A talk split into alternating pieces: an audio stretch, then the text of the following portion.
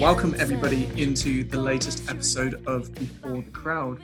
In this week's episode, I am joined by the lead singer and guitarist of the uh, London based band Giulio, which I'm very lucky to play drums for. Uh, and I'm joined here by Giulio Ambrosi. I, have messed the name up. It's instantly. Give me. Can you give me the Italian, like the correct way to pronounce it? No, I think it was correct. It's Giulio Ambrogi. And but it's that. It's the roll of the R's, man. I, that's British. We can't. I know. I, I'm used to it. I've been in London for, for four years now, so That's fair, man. Well, thanks for being as uh, part of the show and uh, and coming and doing the interview today. thank you, thank you, and hi everyone. One thing, like I straight off the bat, I wanted to talk to you about was obviously the new single that we've we've just put out as a band.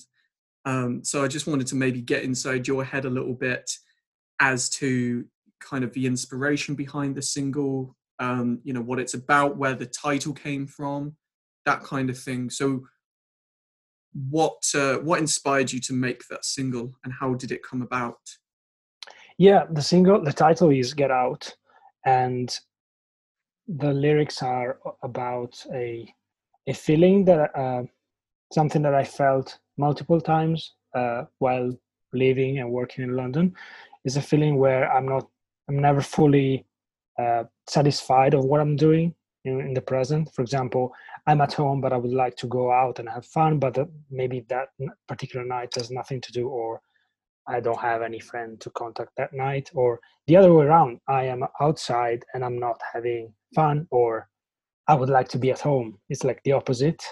Mm, Um, this is just an example, but it's this constant feeling of wanting to do something else or uh, wanting to go to a diff- to, an, to the next level, and and it's funny because uh, if you hear the song now, it feels like it, it was written during the lockdown period. Mm.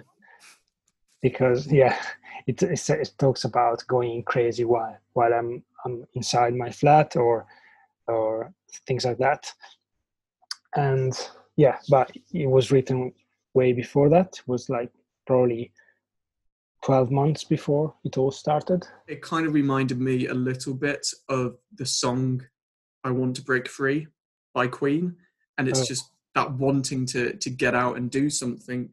Well, it's like you said, it's it's almost about opposites sometimes. But it's yeah, it's it, it's odd obviously because we were rehearsing it and you'd written it before before it even got to the point of having the tracks recorded, having it mixed, which is all stuff I want to talk about that process, and then obviously to the point of release. But when it came to to the writing process, so you wrote the the melody, the chords, or, or did you collaborate with somebody on it? no i yeah i've written it all on my own and I, I started from the melody as i often do yeah so I, I wrote the song on my own and i started from the melody because i've, I've i don't know i've always uh, found found easier to start from there. I'm more of a melody person rather than a, a lyrics writer. Mm, and, and then I, I started thinking about some of my day-to-day thoughts and things happening and i thought that that kind of feeling uh, that i mentioned before wa- was worth a song on its own. And so I, i've built the lyrics on top and then yeah essentially at home i only needed a guitar and a midi keyboard to simulate all the other instruments. This is just for the draft of the song.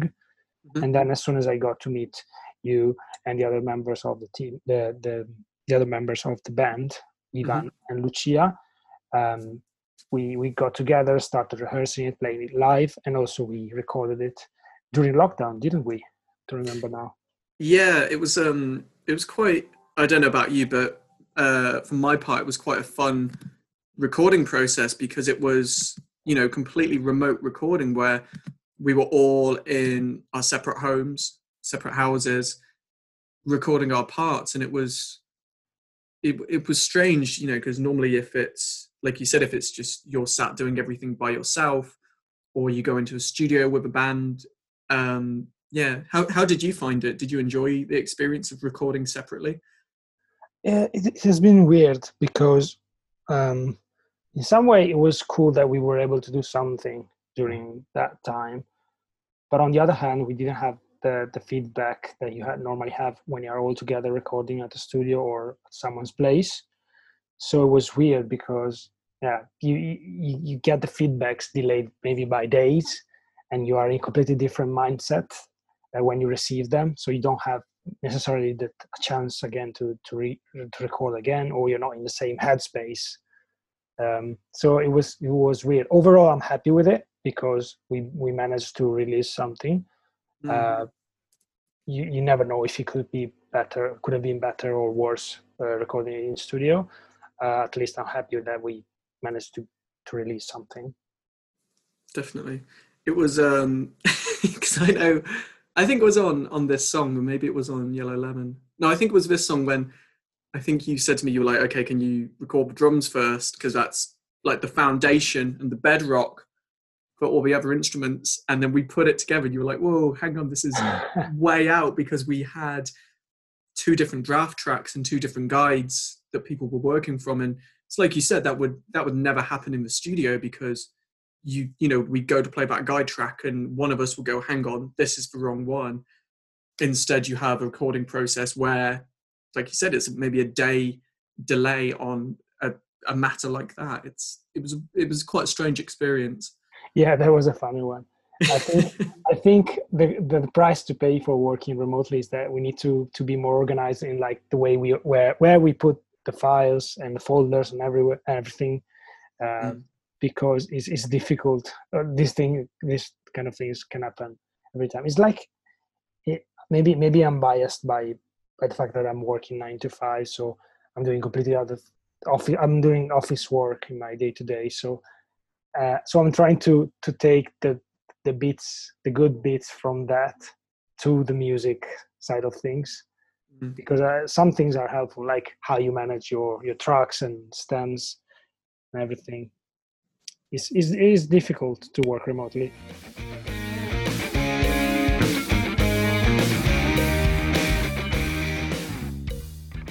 But I think it's a, it's a really good point you've hit on, and it's something I've noticed from. Uh, I'm sure you were probably the same. Like you know, when you're a teenager and you're starting out in your first bands and first starting to play with people, it's it's such a mess because no one really knows what they're doing. But then, as you get older and you get into your twenties and and keep growing as a person and you learn these organizational skills maybe from workplaces and then you're actually able to bring that into a band and everything just runs smoother because it whether people like it or not you, it is kind of like a business. You have to run it like a business.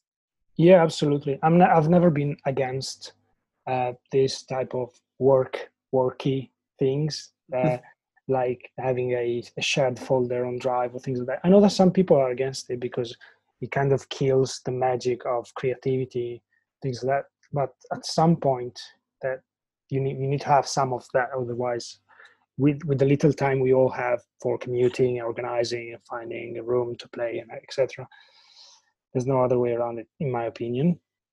Yeah. No i uh, i completely agree. And I, I guess kind of talking about the the organizational side of it can you um can you maybe tell us a little bit about the mixing process for the song and because that went through a few changes of different mixing mixing engineers. Um, yeah, can you tell us a little yeah. bit about that?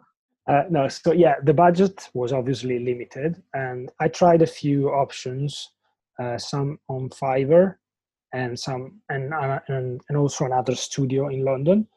Um, I wasn't happy with the mixing. The the band, the whole you you guys were not happy as well. We we discussed it together. Uh, we had we had the feeling that the the the outcome of the mixing was very far from what we expected. So what uh, one of the band members, Ivan, the, the bass player, offered uh, to to do the mixing for us, and I think he did a great job. Um, it's one mm. of the first songs that he he did. He did a few a few other mixing in the past, so this is uh, still one of the first ones for him. But it was it was quite good. Um, what do you think?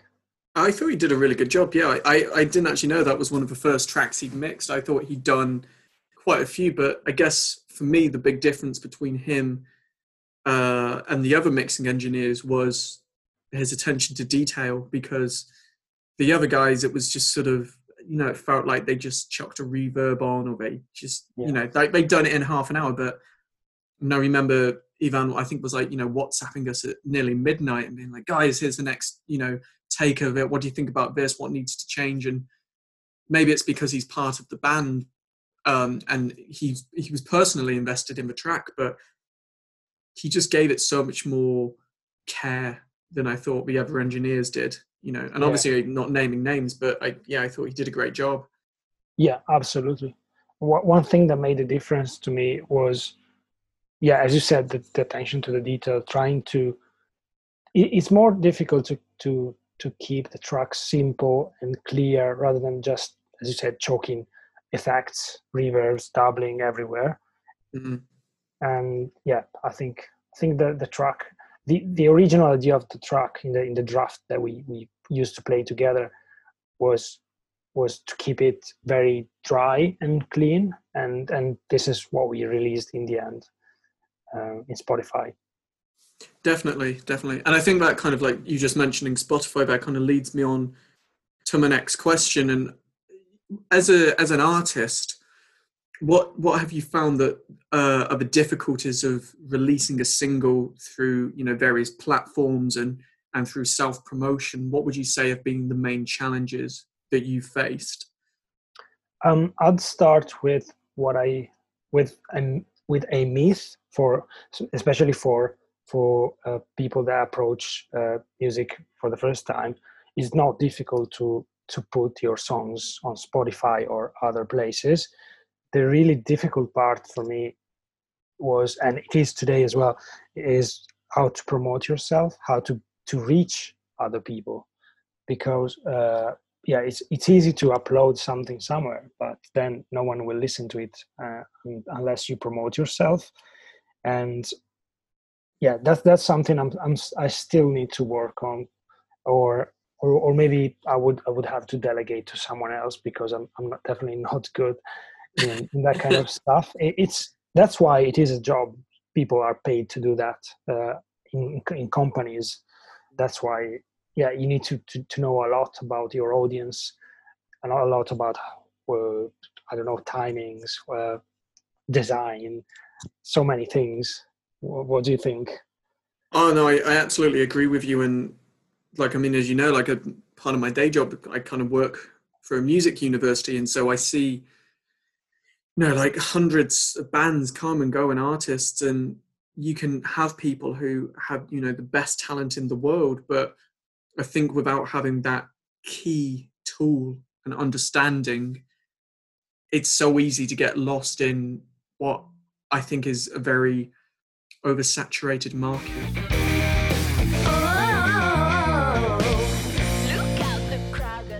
like there's so many bands and so many artists out there now um it, it's so difficult to stand out. Yeah. Yeah and there's also this thing about authenticity being yourself and uh, because people want to know about you want to know your s- stories about you. And i'm not sure i'm, I'm totally bought into it. Uh, i know many artists made their own uh, fortune by by doing this by doing lives uh, sorry uh, stories and live stream about them doing crazy things but ultim- uh, ultimately what i'm trying to work on in my little time is is my music. I'm not interested in sharing uh, that i'm doing a smoothie in the morning wearing a, a banana pajama. I could do it but i'm not sure i'm not sure that's what i like doing. And today is if you don't like doing this kind of stuff it's really difficult unless you are you are you are the best musician in the world or you are promoted properly i don't know. Yeah, yeah i agree and it's that i guess once people start buying into who you are as an artist like i i don't know about you but um you know like when they do the x factor and they always show particular um contestants and they're you know as a sob story and there's always something that is tragic that's happened to them. And yeah i'm sure it was horrible but they they seem to exploit that part of people to show that to the audience instead of maybe focusing on the talent or the music and the songs and yeah people buy into it but i don't think it's necessarily Yeah. the best thing in the world to do.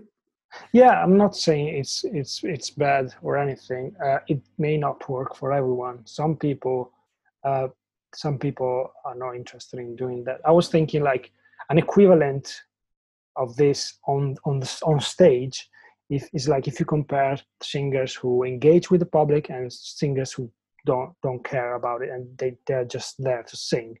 I respect both. They're just two different styles and and i think it's there's there's the same kind of attitude in social media. Some mm. people mm. only want to share the music. Some other people prefer to share the whole experience the whole their own their whole their whole life. Yeah. Absolutely. And i i guess then because like you said about sharing the whole life do you find it because uh, as, as, you mentioned like you know you're I th- what did you call it? A uh, five till nine musician. Yes. I, I really like that term actually. I'm gonna i'm gonna use that. I like it. But do you find it difficult then to balance that you know working uh, an intense day job in a capital city of the world and then going home or going to rehearsals and, and working on music? How do you balance that um, i find yes i find sometimes i find it difficult. The most difficult thing to me is energy. So at the end of the day being able to perform or to create. Your if your brain is tired is you're not likely to create good things or especially if you need to write a song or something like that. Reason why i i had to organize myself like like if i was working like like if it was another another job for example there has been a time where i had to focus on recording some stuff and i couldn't find the energy at the end of the day for doing it since i'm more of a morning person i said okay i'm going to wake up a couple of hours earlier for a month, a month and a half, whatever. And then I started recording these things before going to work. And I mm. found I found this working a lot for me. It, it's all it's all it all depends on how you are as a person. If you find that you're you're better in doing these things at night, do it at night. If you're if you're more likely to do them in the morning, it's worth waking up earlier. My rationale behind it was I want to I want to spend the time where I'm my the, the hours where I'm more active on the things that I care the most. Mm-hmm. And so I wanted to to really to record some stuff before going to work. So hang on. So when we've said about a five to nine musician, I assumed that was PM. But is it are you getting up at like five AM and doing this then? Is it like no, no, yeah, no. Sorry. Uh, yes, it's five. It's it's sim- It's uh, it's figurative. It's five p.m. five p.m. to nine a.m. Uh, but yeah, truthfully, I used to wake at six. Let's say six, six mm-hmm. Mm-hmm. I was recording stuff. Then eight thirty was going to work roughly. So a couple of hours before going to work. Yeah, uh, but yeah, it, it's also five to nine in sense that after work you can start doing this stuff. Yeah. I think that's one thing, and it's one thing I really like uh, about playing with with this band is it's I think because everybody understands that balance, and it's always been a really nice, relaxed atmosphere, and, and we all have fun when we make music as well. And it's you know it's being in a group of friends who make music, and it's it's not that high intensity of um uh you, do you know what i mean? Like it's our living isn't counting on it when we play music in this band. We do it for enjoyment and for pleasure. Some venues might never reopen and even if they do reopen they're not going to be paying bands you know hundreds of pounds a night. Yeah um, absolutely. Especially in, i don't really know uh, the cover bands uh, uh, scenario in the uk but with regards to our own music which is originals yeah, it's difficult, isn't it? I, I, guess like that's the thing because if you are doing the cover bands and you do weddings and functions, and I did a, a podcast a few weeks ago with someone who's done that, and it's like, yeah, you can make a living off of it, and in the summer you can be booked up every Friday or Saturday and do a wedding and get paid, you know, a thousand pounds a week, but then in January you don't earn anything because. No one's got any money. It's after Christmas, but I think for, for me, and I don't know if you'd agree, like, you know, when you have that nine to five job and you're like, but you need that creative output and you want to create your own music and this product. And like you said, you have to get up early. It almost pushes you more and it can be more of a motivation. Yeah. Because you, you, you know what I mean? Like you don't have to do it. Like your life doesn't depend on it, but you do it because you want to. Yeah. Yeah and and on the downside uh, it's easy to to procrastinate because you know you don't have to do it. It's easy to get lazy just because you have your own job you have your own salary you have let's say i have a playstation in my uh, in my living room and it's easier to just come back from work and play an hour on playstation rather than start writing a new song. Just oh just yeah. 100% on that one. I do you know like i haven't played playstation and, and xbox in 10 years because like I just I'm I'm so obsessed. And then as we went into lockdown, I bought the uh, Red Dead Redemption 2 game. Oh. I was like, right, I can't go anywhere. I can't do anything. This is going to be perfect. Like, yeah. and and I got completely obsessed and addicted to it.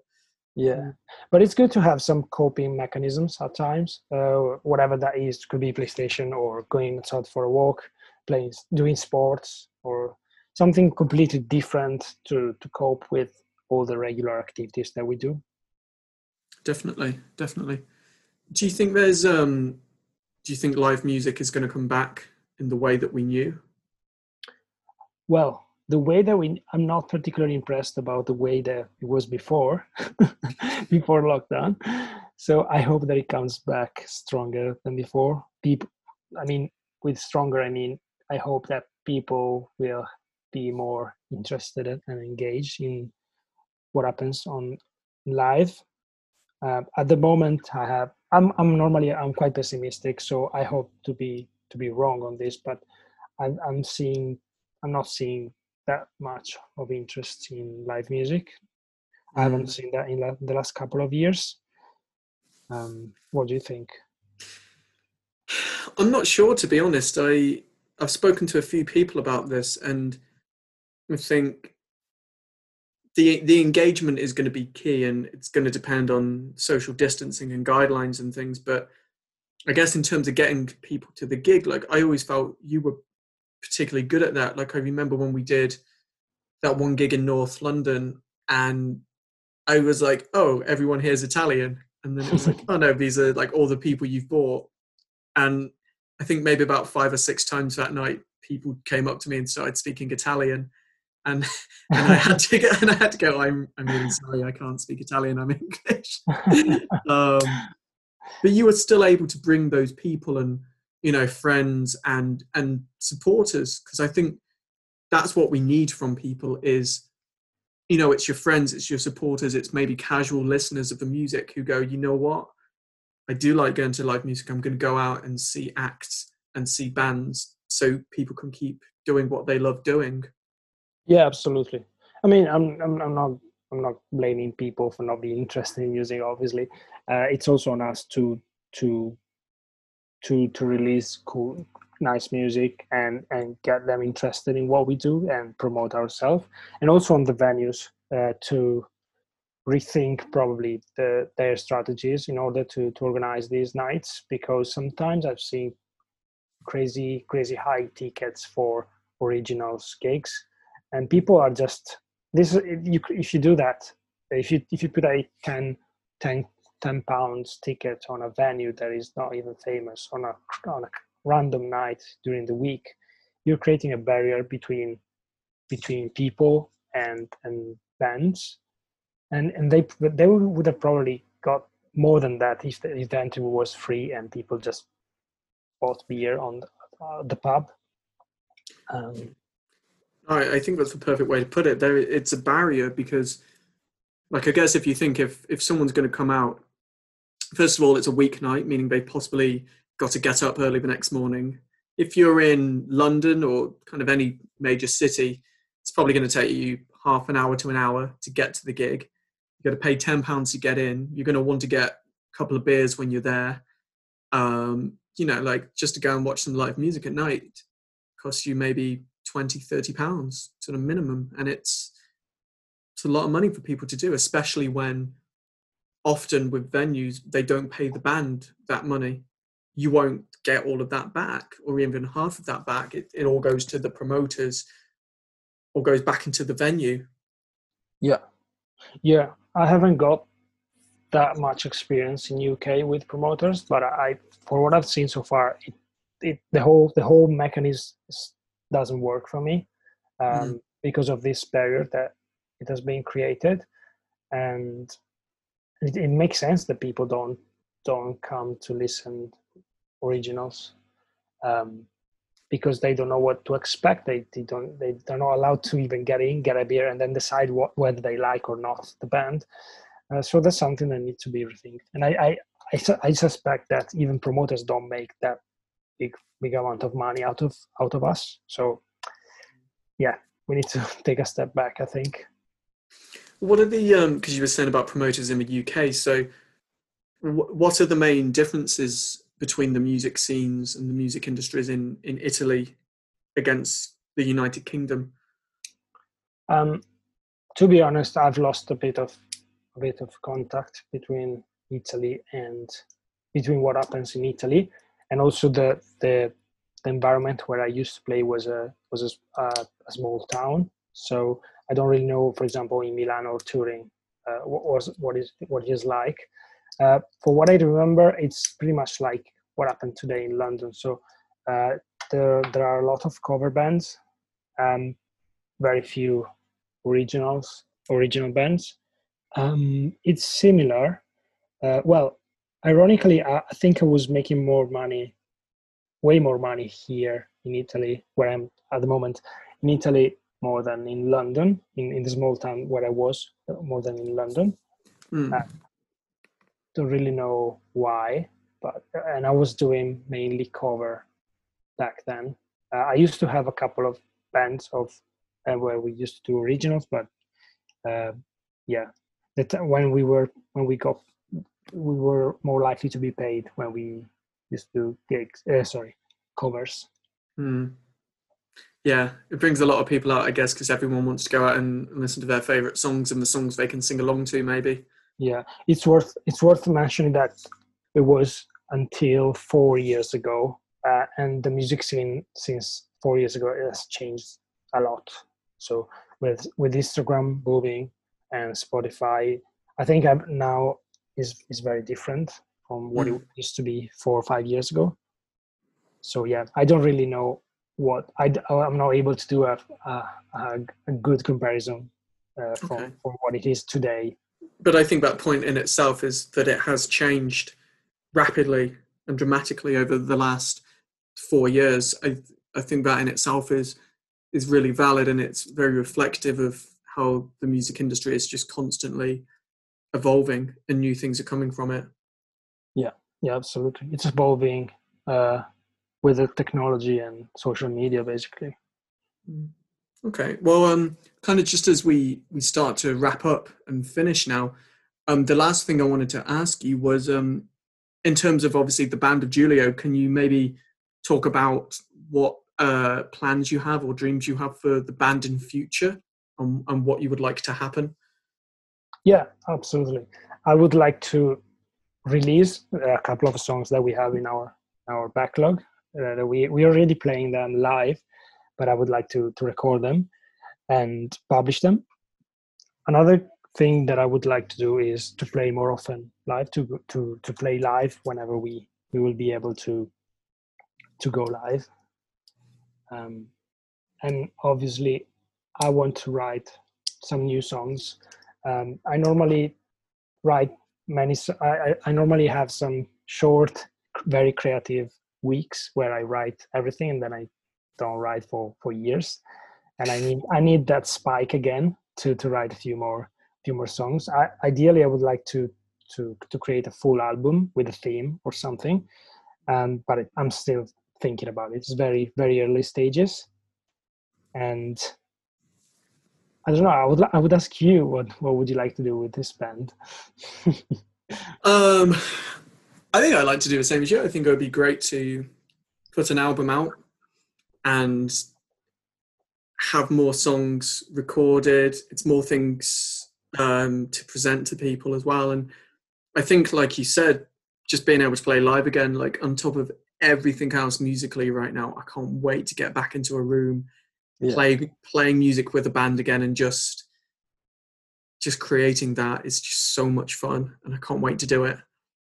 Yeah, and also one thing I forgot to mention: uh, it's weird that, that i'm saying that but we need to reach more people. And the way we can do it is is by I, i'm afraid that it's only by being more present on the social media mm. and and share more whatever we share. Uh, that's something that we need to sit down and think a bit more carefully.